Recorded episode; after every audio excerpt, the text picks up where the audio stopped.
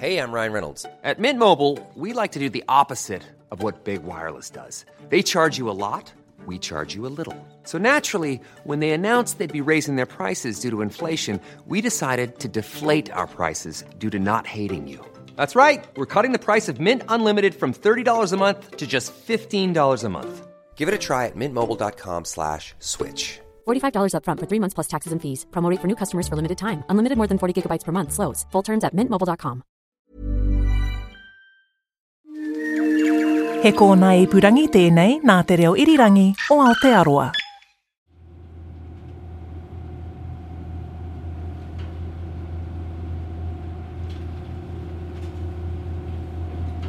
having spent three days on the boat with engine noise and sounds of the, the waves, it's just wonderful to actually turn the engines off and, and uh, once we're at anchor and and then the, the sounds of the island start to, to hit you.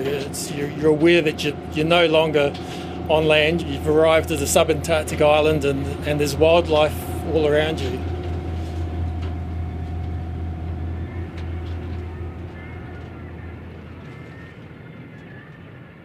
Kia ora, nau mai hara mai ki te au hurihanga. Hello and welcome to Our Changing World, ko Claire Concannon tēnei. Roger Gibson is one of the crew members of the expedition yacht the Evoe, often tasked with bringing researchers to and from New Zealand's subantarctic islands to do their work. We're getting pretty close to the Antipodes. We're about 50 miles off and um, waiting to see if it might appear on the radar fairly shortly, but can't see anything. It's, it's all fog at the moment. Um, but the excitement's starting to build. The Antipodes Islands, our destination. Volcanic, remote, uninhabited. A national nature reserve that you need a permit to land on, part of the incredible set of subantarctic islands that are within New Zealand's territory. All the subantarctic islands are different. To me, the Antipodes is all about the albatrosses, really. It's, it's pretty, as you get closer to the island, you start to see more birds and um, and arriving at the island, you, you can see them all coming out to sea in the morning. We've seen plenty of albatrosses on the journey out here, many different species. But now it's the Antipodean albatross that calls the main Antipodes island home that dominates. The islands are 860 kilometres southeast of Rakiura Stewart Island, where we had to sit for a day and a half to wait out a storm. So, after almost five full days on the boat, signs of land ahoy are much welcome. It's somewhere shrouded in the mist at the moment, but it's come up on the radar, so we know we are getting closer. And we've seen a few of those um, land type birds, like some penguins in the last half hour and skua, so we must be getting close.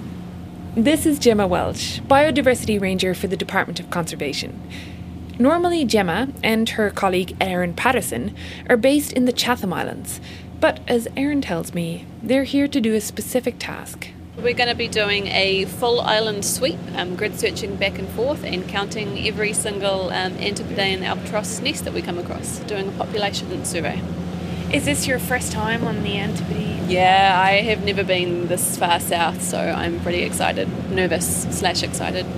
I think there's going to be a lot of things that'll blow my mind down there, but um, I'm a, a, bit of a self proclaimed um, plant geek, so I'm looking forward to buzzing out on all, all, the mega herbs and things that I've never seen before. Oh, I'm delighted you're a plant geek. Yeah. I feel like there's not enough in the world. That's right, I, I agree with that. They're hard to find sometimes. There are some cool plants. Yeah yeah, mega herbs. I, I have dreams about um, romping through gardens of mega herbs, so I hope I can live one of those dreams in the next six weeks. and what about you, Gemma?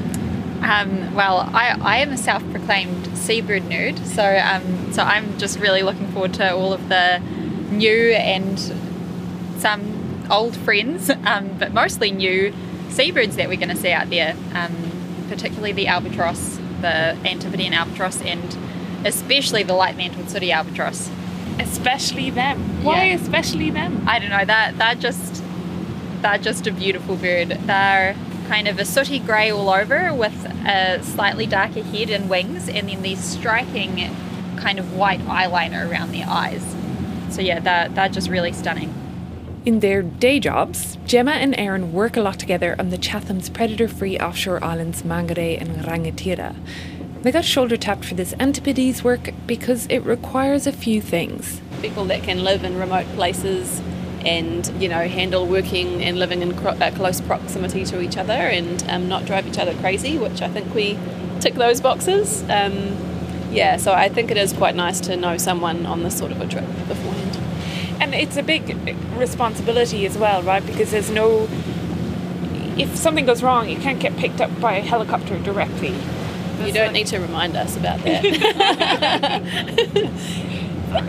yeah, no, it's, I mean, we, we always try to be safe um, in our work in these sorts of places. So, yeah, we're very mindful of that fact. We, we don't have um, rescue helicopters on the Chathams either. So, it's kind of same, same, but a bit more extreme, I suppose. Ah, that nervous laughter, crossing fingers and touching wood. It's true though, these islands are extremely remote, which makes them really special but also very difficult to get to and work on. It's madness to think about now, but at some stage people tried to farm them. It didn't last long. Even the logistics of getting on and off can be tricky. Here's Roger again. We don't have nice sandy beaches. We've got a rock platform, which is a wee distance from the hut, which is great for landing people on. It's a nice, safe location, but the problem is no good for actually offloading equipment because it's it's quite a big carry from there to the hut. So closer to the hut uh, is a cove, and we rig up a flying fox up on the cliff above the cove, and we come and park the dinghy underneath the flying fox, um, and they'll lower a net down to us. We'll load equipment into it, and then they'll haul it back up. Pretty hard work. It's, um, it can take a few hours if there's a, uh, a lot of equipment to shift, and it takes three people to uh, on the top of the cliff to haul it up. So you, you really earn your um, breakfast by the time you finish that. But sometimes we just can't can't use that cove. If, if the swell's too high and the wind's onshore, it's not safe to go in there, and we just have to hold off. There's, there's been times when we just haven't been able to unload, and we've had to remain at anchor for days waiting for the conditions to come right. As we get closer, the mist starts to roll off the hills, revealing the main Antipodes Island. We anchor offshore with a tall cliff face in front of us, caves at the bottom, which echo the sounds of the penguin colony at the water's edge. Behind us is the second largest island, Bollons Island, all sharp angles as it juts out of the sea. This time, the team is lucky. It was just a wait of one night for the swell to ease. The next morning, after sunrise, Gemma and Erin are brought ashore with all their gear to join their colleagues and start their albatross work. The Evoe is also on pickup duty, so all the equipment and rubbish of the team of scientists coming off the island is brought on board. Four researchers from the Tawaki project have been here for the last six weeks. They've been studying erect crested and eastern rockhopper penguins. Amongst them is Robin Long. I catch up with her on the island for a quick tour, and she explains to me what it's been like to stay there. It's such a special experience to live in a place that it's still certainly influenced by human impacts, like the albatrosses are declining, the rockhopper penguins are declining, and that's almost certainly humans' fault. But still, you're out in this ecosystem that is so much more real than elsewhere in the world. At night, it's never quiet. The penguin colony never sleeps. There's always petrels flying overhead and calling. It's it's just amazing here. I love it. We're standing about 100 metres from the hut on the island, which is quite near the coast, and the penguin colonies you can hear in the background. There's a cut track that we've been following, but it's like nothing I've ever seen before. So Antipodes has some of the the deepest non-forest vegetation I've ever walked through. This cut track here is very nice because it's as wide as we are, and either side of us, the vegetation is a bit higher than my head. Other parts on the island, there are obviously no cut tracks, and the vegetation is just sometimes higher than your head. And, and they're just big tussocks. Yep, we've got some grasses on this side, some sedges on this side. And the really cool thing about these is that as they grow, they gradually form trunks underneath them, so they end up almost like a small palm tree. And that means that when you're walking through them, sometimes you can jump from the top of one to the next, and then you fall down in between them, and then you're up to your eyeballs suddenly. I imagine that it's quite difficult to actually negotiate when there isn't a track. It can be very difficult. Along the tops of the island, it's not too bad. The vegetation's more like ankle or maybe knee deep. Um, but around the coast, which is obviously where we need to go to get to the penguins, it gets increasingly difficult. It can be very, very frustrating with a pack.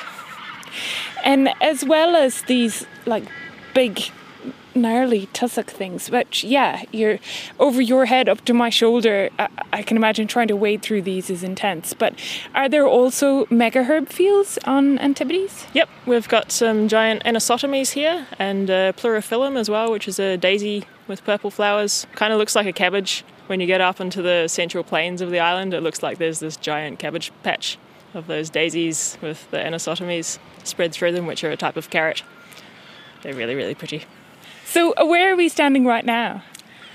At the moment, we're standing um, kind of between Hut Cove and Anchorage Bay. And then in Anchorage Bay is our main study colony of penguins, which we can hear in the background. All right, shall we go down and, and see the penguins? Yep. Just a short stroll down the track, we get to the edge of a cliff overlooking a stony bay. Rocky platforms up from the high tide mark are covered in black and white bodies with spiky yellow crests. Most of these are erect crested penguins, though there are a few of the smaller eastern rockhopper penguins clustered together near the base of the cliff. This is our main study colony, and in this colony we have microchipped all 39 of the chicks from this season, and that way, hopefully, in future years, we'll be able to find some of those chicks again by scanning their microchips. And from that, we'll get some idea of fledgling survival, which is one of the many, many things that has never been studied in these penguins before. When you say many, many things, we just don't know a huge amount about them? Uh, yeah, so these penguins are the least researched penguins in the world at the moment. And that's due to their remote breeding sites? Um, yeah, it's very difficult to get here. It's difficult to get enough money when you're a scientist to study a bird that this that's this far away. Yeah, just everything about it is difficult. And so the chicks are the fluffier brown ones? The chicks are the ones with some fluff left, yeah. Um, some of them are completely fledged though, but they're a much bluer shade of black than the adults, and the crests are much smaller. But yeah, the it's cloudy now, but on a sunny day, they're quite strikingly bluer than the adults, which is quite convenient when we're trying to count them. I mean, do they form a nest? It looks like they're just kind of hanging out on the rocks. Not really. They do, to some extent, collect a few bits of tussock and a few rocks and bones of their less lucky relatives and kind of pile them up. Um, but mostly they would just sit on a piece of rock with their egg between their feet. Robin and her colleagues have been busy. They've used drones to count penguin colonies on the island and done ground counts for nests too. They've also used dive loggers to track the penguins' daily food commutes and satellite tags to track where they go across longer time periods. All of this research and what they're learning will be in an upcoming Our Changing World episode, so listen out for that one. Today, there are other island inhabitants to introduce you to, such as the flubbery bodies lazing around on the rocks, once all but wiped out due to the activity of sealers, making their comeback. They were certainly hunted pretty close to extinction. Um, and yeah, now there's heaps. Around Christmas, they started all having pups out on Reef Point. There's suddenly tiny baby pups everywhere, which is very cute. And then since then, there's just been more and more on all the beaches every day and I can see what looks like a very large moving rock as well. Yep, this is also a haunt for elephant seals. So typically there will be a few giant elephant seal sausages lined up on the beach. Sometimes the teenage males are down here fighting, sometimes out in the water as well. And they'll also haul out in Hut Cove where you landed and lie around there. There was a very, very fat one this morning. I did see one there when we were landing. It had really kind of bulgy eyes. It's got very intimidating eyes. Yeah, and they're red around the iris, which is slightly creepy. What an amazing place. And then out in the water? These are giant petrels. They seem to hang out there most of the time. Any given day, if it's not particularly stormy, there's about 100 giant petrels sitting just offshore, like a flock of ducks. And I wonder if they're waiting for our penguin chicks to go to sea for the first time and try to catch them when they can't swim very well and have a wee snack. It's just brimming with wildlife. And look, if you're not yet impressed with the several types of albatrosses and the penguins and the cool plants and seals, well, then the Antipodes has got another ace up its sleeve some local pranksters. So, ah, there's a parakeet behind you. There is. It's trying to break into the toilet. Do they do that often? They try to, and we try to keep them out. So there's two types of parakeet here, which I think is amazing for such a remote island. There's the Antipod- Antipodean parakeet, which is the larger one, and the very cheeky. It's basically like a small kea. Um, and they are one of few parrots in the world that eat meat as well. So you can often see them chewing on dead penguin chicks, dead seals, anything delicious like that, but also tussock and seeds and stuff. And we have to be careful not to leave windows open in the hut if we go outside because they'll come in and investigate stuff. When you're sitting on the toilet, suddenly one will pop its head around the door and see if it can come in. And that one that was just uh, there on the toilet trying to get in, which one was that? Is it the Antipodean one? That was Antipodean, yeah. So the Reischek's, um, they have a red crown, although apparently they're more related to the yellow crowned parakeet. Um, and they're much shyer and a little bit smaller. And they don't eat meat. They'll hang out and eat seeds and tussocks and stuff like that, but no dead seals. It just seems really unusual to see. Well, first when I landed and there was a pipit on the cove, and then now to see parakeets when all around you're just looking at tussock. Yep, Antipodes is that place where you can see an albatross swooping above a penguin with a pipit beside it and a parakeet next to that. It's special. You can feel it. Which is why, in the winter of 2016, Doc undertook a massive logistical project with one goal in mind to rid the main Antipodes island of house mice. We took a ship and three helicopters, a team of 13 people, and eradicated mice from the site. This is Steve Horn, manager of Doc's national eradication team. Sounds easy when he summarizes it like that, but it was a massive undertaking and an important one. There were up to 150 mice per hectare, so over 200,000 mice on that reasonably small island, um, chewing their way through about half a ton of invertebrate mass and other protein each day. So having a pretty big impact on the ecosystem. We're motivated to remove them for the current impacts, but also the potential future impacts on some other um, important seabird islands around the world. We've seen mice develop the behaviour of um, preying on large albatross species, their chicks during winter, and also adults as well. And so we've got the Antipodean wandering albatross down there as one of the endemic species, amongst others. Um, and so that type of impact is pretty important for us to protect against. Not to mention the impacts on other species. So there's nine uh, species of burrowing petrel on Antipodes, and we had evidence that at least three of them were being suppressed by mice just through comparing their populations and breeding on Antipodes versus um, some of the mouse free islands um, nearby Antipodes surrounding it. So part of the Antipodes group, but they had uh, they were pest free at the time. So the way to get rid of mice is by aerial spread of rodent bait. If you're on the mainland, no problem. Chuck up a helicopter and get flying and dropping. But remember, we're talking about 800 plus kilometres away from New Zealand mainland, without a sheltered harbour or beach to land on.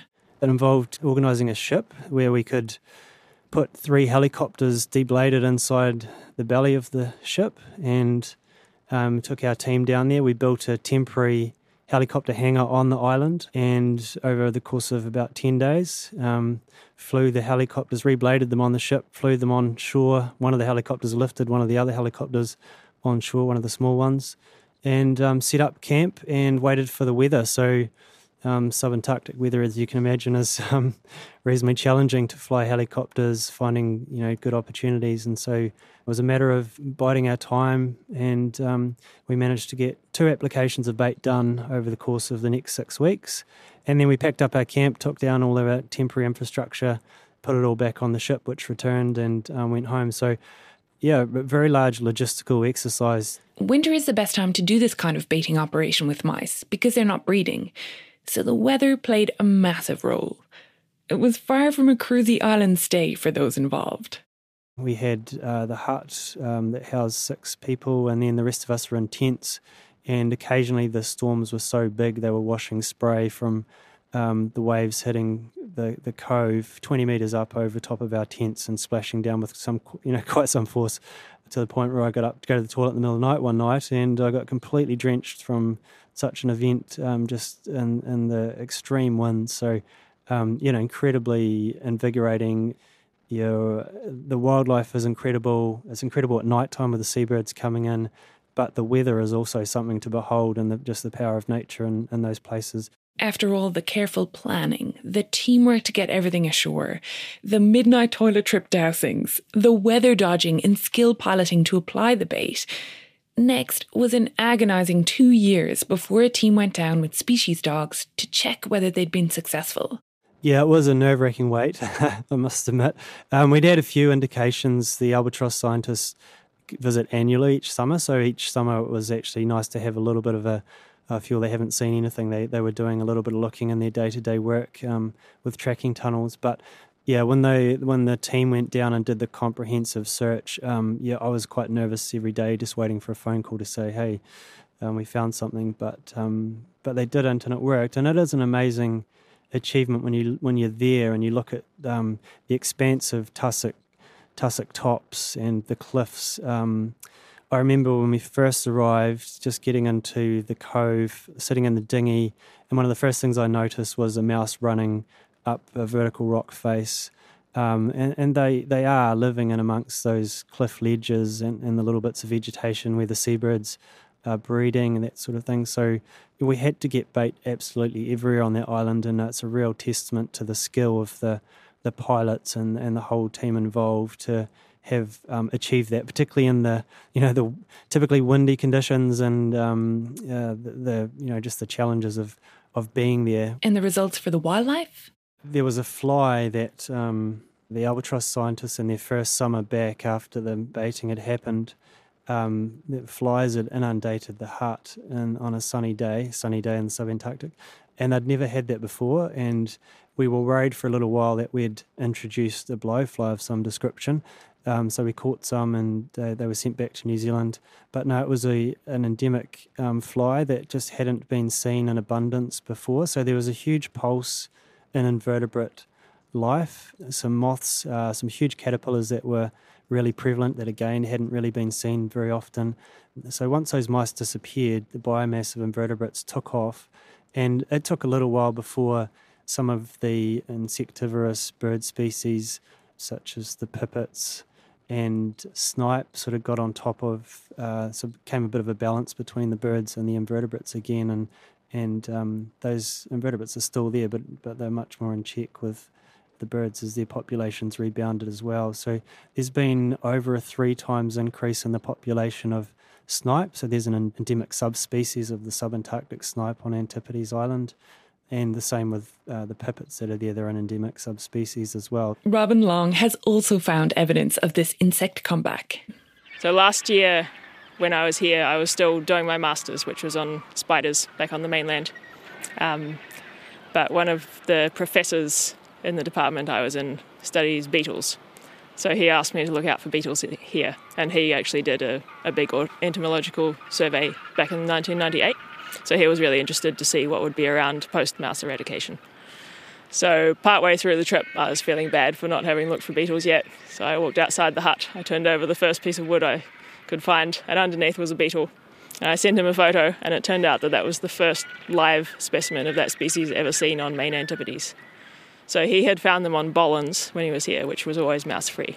But on Antipodes, he only found like chewed up remains. And then this year, I've been requested by DOC to collect some invertebrates, and I've managed to find a few of those. And they are an undescribed species of Loxomerus beetle, which is the genus is Elsra in the subantarctics. But hopefully now they can finally be described. That's amazing that like you turned the first piece of wood that you yeah. turned over. it was amazing. It took me weeks to find another one this year, and I eventually found them down in the south of the island at our other penguin site, amongst the penguin colony. With the mice gone, the invertebrates can once again thrive, supporting this entire unique ecosystem. Which is great. But how do you keep it that way?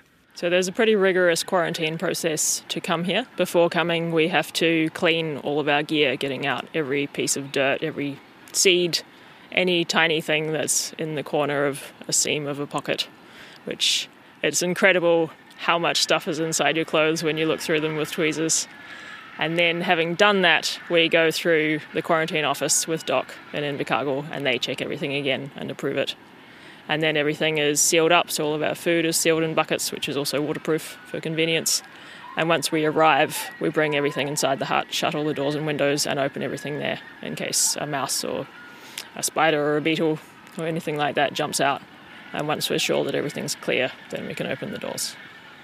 And then in terms of the island, in case in that like exceptional circumstance that something has escaped, is there kind of a checking mechanism across the island?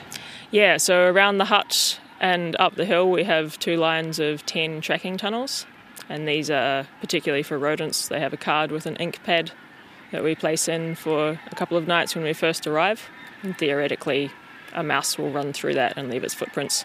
All we get is parakeet footprints. They love them, they chew on them, there's footprints everywhere. We have started not leaving them out for as long because otherwise, by the time we come back to them, they're completely covered in parakeet footprints and you wouldn't even know if there was a mouse. okay, it sounds like the parakeets are the hooligans of the island. Very much so. And then this year we started also having trail cameras under the hut and the castaway depot to look for, I think they're set off by motion, so if a mouse goes past, that would also set them off. I thought there was a mouse, but it was a snipe. Oh, phew. I've done that a few times. because so far so good, right? There's not been anything has shown up on the tracking tunnels uh, So far, except so good. for um, parakeet footprints. Parakeets, yeah. And uh, and yeah, so far so good on the the camera as well. Yeah. The five island groups in New Zealand's subantarctic territory the Snares Islands, Bounty Islands, Antipodes Islands, Auckland Islands, and Campbell Island together are listed as a UNESCO World Heritage Area, containing some of the world's least modified islands.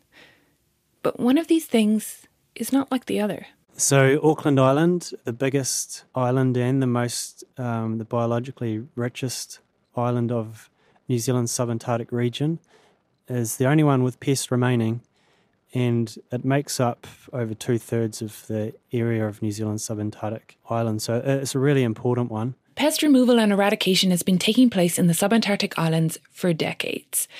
Some islands within the Auckland Island group are pest free, such as Enderby Island, from which rabbits and mice were removed in 1993, and Adams Island, which never had pests. Both are vitally important sites for seabird breeding. But on the main Auckland Islands, the remaining undesirables are pigs, mice, and cats. As a result of, as Steve puts it, the incredible cultural and social history of these islands that sits alongside their amazing conservation value. Polynesians actually had been going to Auckland Islands. There's evidence of their presence from the 13th century to the 14th century, so pretty early. The first Europeans arrived in 1806. Um, Captain Bristow saw all the seals there and thought, right, I'll come back and launch a sealing endeavour. And they brought pigs with them in 1807, um, presumably as a food source, and released them on the island.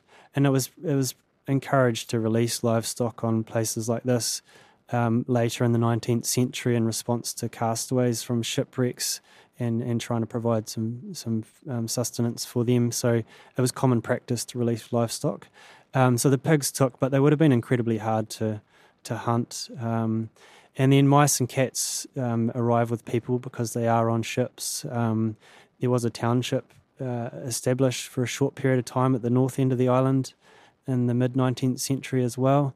And um, presumably they took cats with them. So, you know, they're there through no fault of their own. But those three species collectively kind of don't leave any chance for the native wildlife of Auckland Island. The pigs are uh, pretty good at turning up the soil and um, the vast fields of megaherbs that you'd expect on the plateau on the top of the island amongst the tussock fields as pretty much non existent. They're also pretty good at getting into some reasonably steep places and they basically inhibit the white capped albatross from um, successfully nesting and they will prey on the eggs, um, push the birds off and, and consume those eggs. and they will um, similarly harass species like hoiho, um, uh, yellow-eyed penguin um, when they're nesting as well. Um, so yeah, pr- pretty destructive type of pest to have in such a place. Cat's pretty destructive to the bird life down there, and they can range a long way. So we collared some cats to see what their home range size was, and the smallest we found was 100 just over 120 hectares, and the largest was over 6,000 hectares. Between 2018 and 2021, Steve led a team doing trials and looking at different methods that might work to eradicate these three pests. They published a feasibility study in 2021 with a plan. The scale presents a huge challenge for the mouse operation, so trying to spread bait over um, nearly 50,000 hectares with the type of weather you'd expect down there and in winter is almost impossible unless you have a very large number of helicopters and you know some really good days of weather in a row. So um, we actually trialled spreading bait in the summer period when mice are breeding, so there's an increased risk from the breeding, but we get the daylight and slightly better weather to um, be able to get bait on the ground. So we did a non-toxic trial with baits that had a, a biomarker in them that glowed under UV light on a thousand hectare peninsula. And then we sampled mice across that peninsula uh, to see whether they'd consume bait. And all but three mice of our well over 200 mice sample had consumed bait, and the three that didn't were um, small juveniles that had probably just emerged from the nest and been caught in our traps before they'd had a chance to. So that was really encouraging result, and we'd um, complete two applications of bait in a um, in our approach on Auckland Island because of the timing. For pigs, we'd be using um, automated feeders, so modified duck feeders effectively to try and draw pigs into certain areas. And where we get them feeding habitually off feeders, we would then set up corral style traps and then using thermal aids uh, to, to shoot pigs from the air by helicopter, and then following on with ground hunting using people and dogs to search the whole island, and we'd anticipate we'd need to do at least two um, really intensive sweeps of the island to be sure of that result. And for cats, we would be looking to use novel cat bait, so a meat sausage bait, um, toxic bait that we can apply, and um, and a grid of cameras across the island to detect whether there's any survivors, um, and ideally those cameras can process images on board and tell us whether they've seen a cat via um, satellite connection. And then we can react to try and follow up on those survivors as quickly as possible.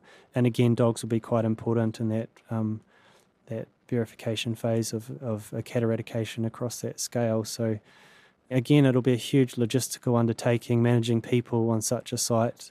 It will involve a lot of planning, a lot of infrastructure to be put in place, and again removed at the end of a program. So um, that that's a huge undertaking in itself. The eradication of mice from the main Antipodes island cost just under $3.6 million.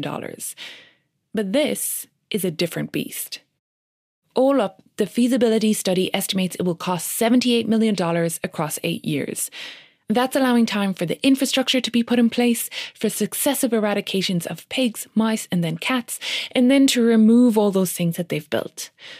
Now, Steve says it's about finding the dollars to get the job done. We've got this amazing endemic wildlife down there, which has been severely impacted for over 200 years by pests that humans have taken to this site. So there's this taonga of, of New Zealand wildlife that we are responsible for and we are at the point now where we've got the tools. We've just about got the tools to undo the damage, and the benefits of the project will be permanent. So, yeah, it's a large amount of money, but you know, once that job is done, that's it. A decision to go will be basically made on the basis of coming up with that funding um, to complete the job. There's people working on how we get that money, and there's interest from philanthropy both here in New Zealand and overseas as well. Uh, and yeah, I think the work that's been done on the project puts it in good stead to come to fruition. So you know, we'll surely let people know once we do get to that point uh, in time where the, the money's available and things start happening. Thanks to those I spoke to for this episode Doc Rangers Gemma Welch, Erin Pattison, and Steve Horn, Robin Long of the Tawaki Project, and Roger Gibson, Evohe crew member. Thanks also to Stephen Kafka and Murray Watson of the Evohe, to Thomas Mattern and Ursula Ellenberg of the Tawaki Project, and to the staff of DOC Invercargill for help with quarantine and permitting keep an ear out for related episodes coming up. This is not the last you've heard of Antipodean albatrosses and erect crested penguins. We'll be delving into the lives of these two amazing birds in a few weeks' time. This episode was produced by me, Claire Concannon, with help from Phil Vine and Ellen Rykers. Sound engineering was by Mark Chesterman, and Tim Watkin is executive producer of podcasts and series at RNZ.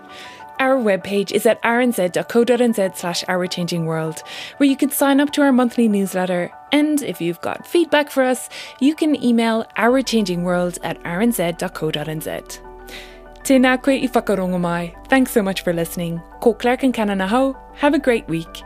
Kia pai, te wiki.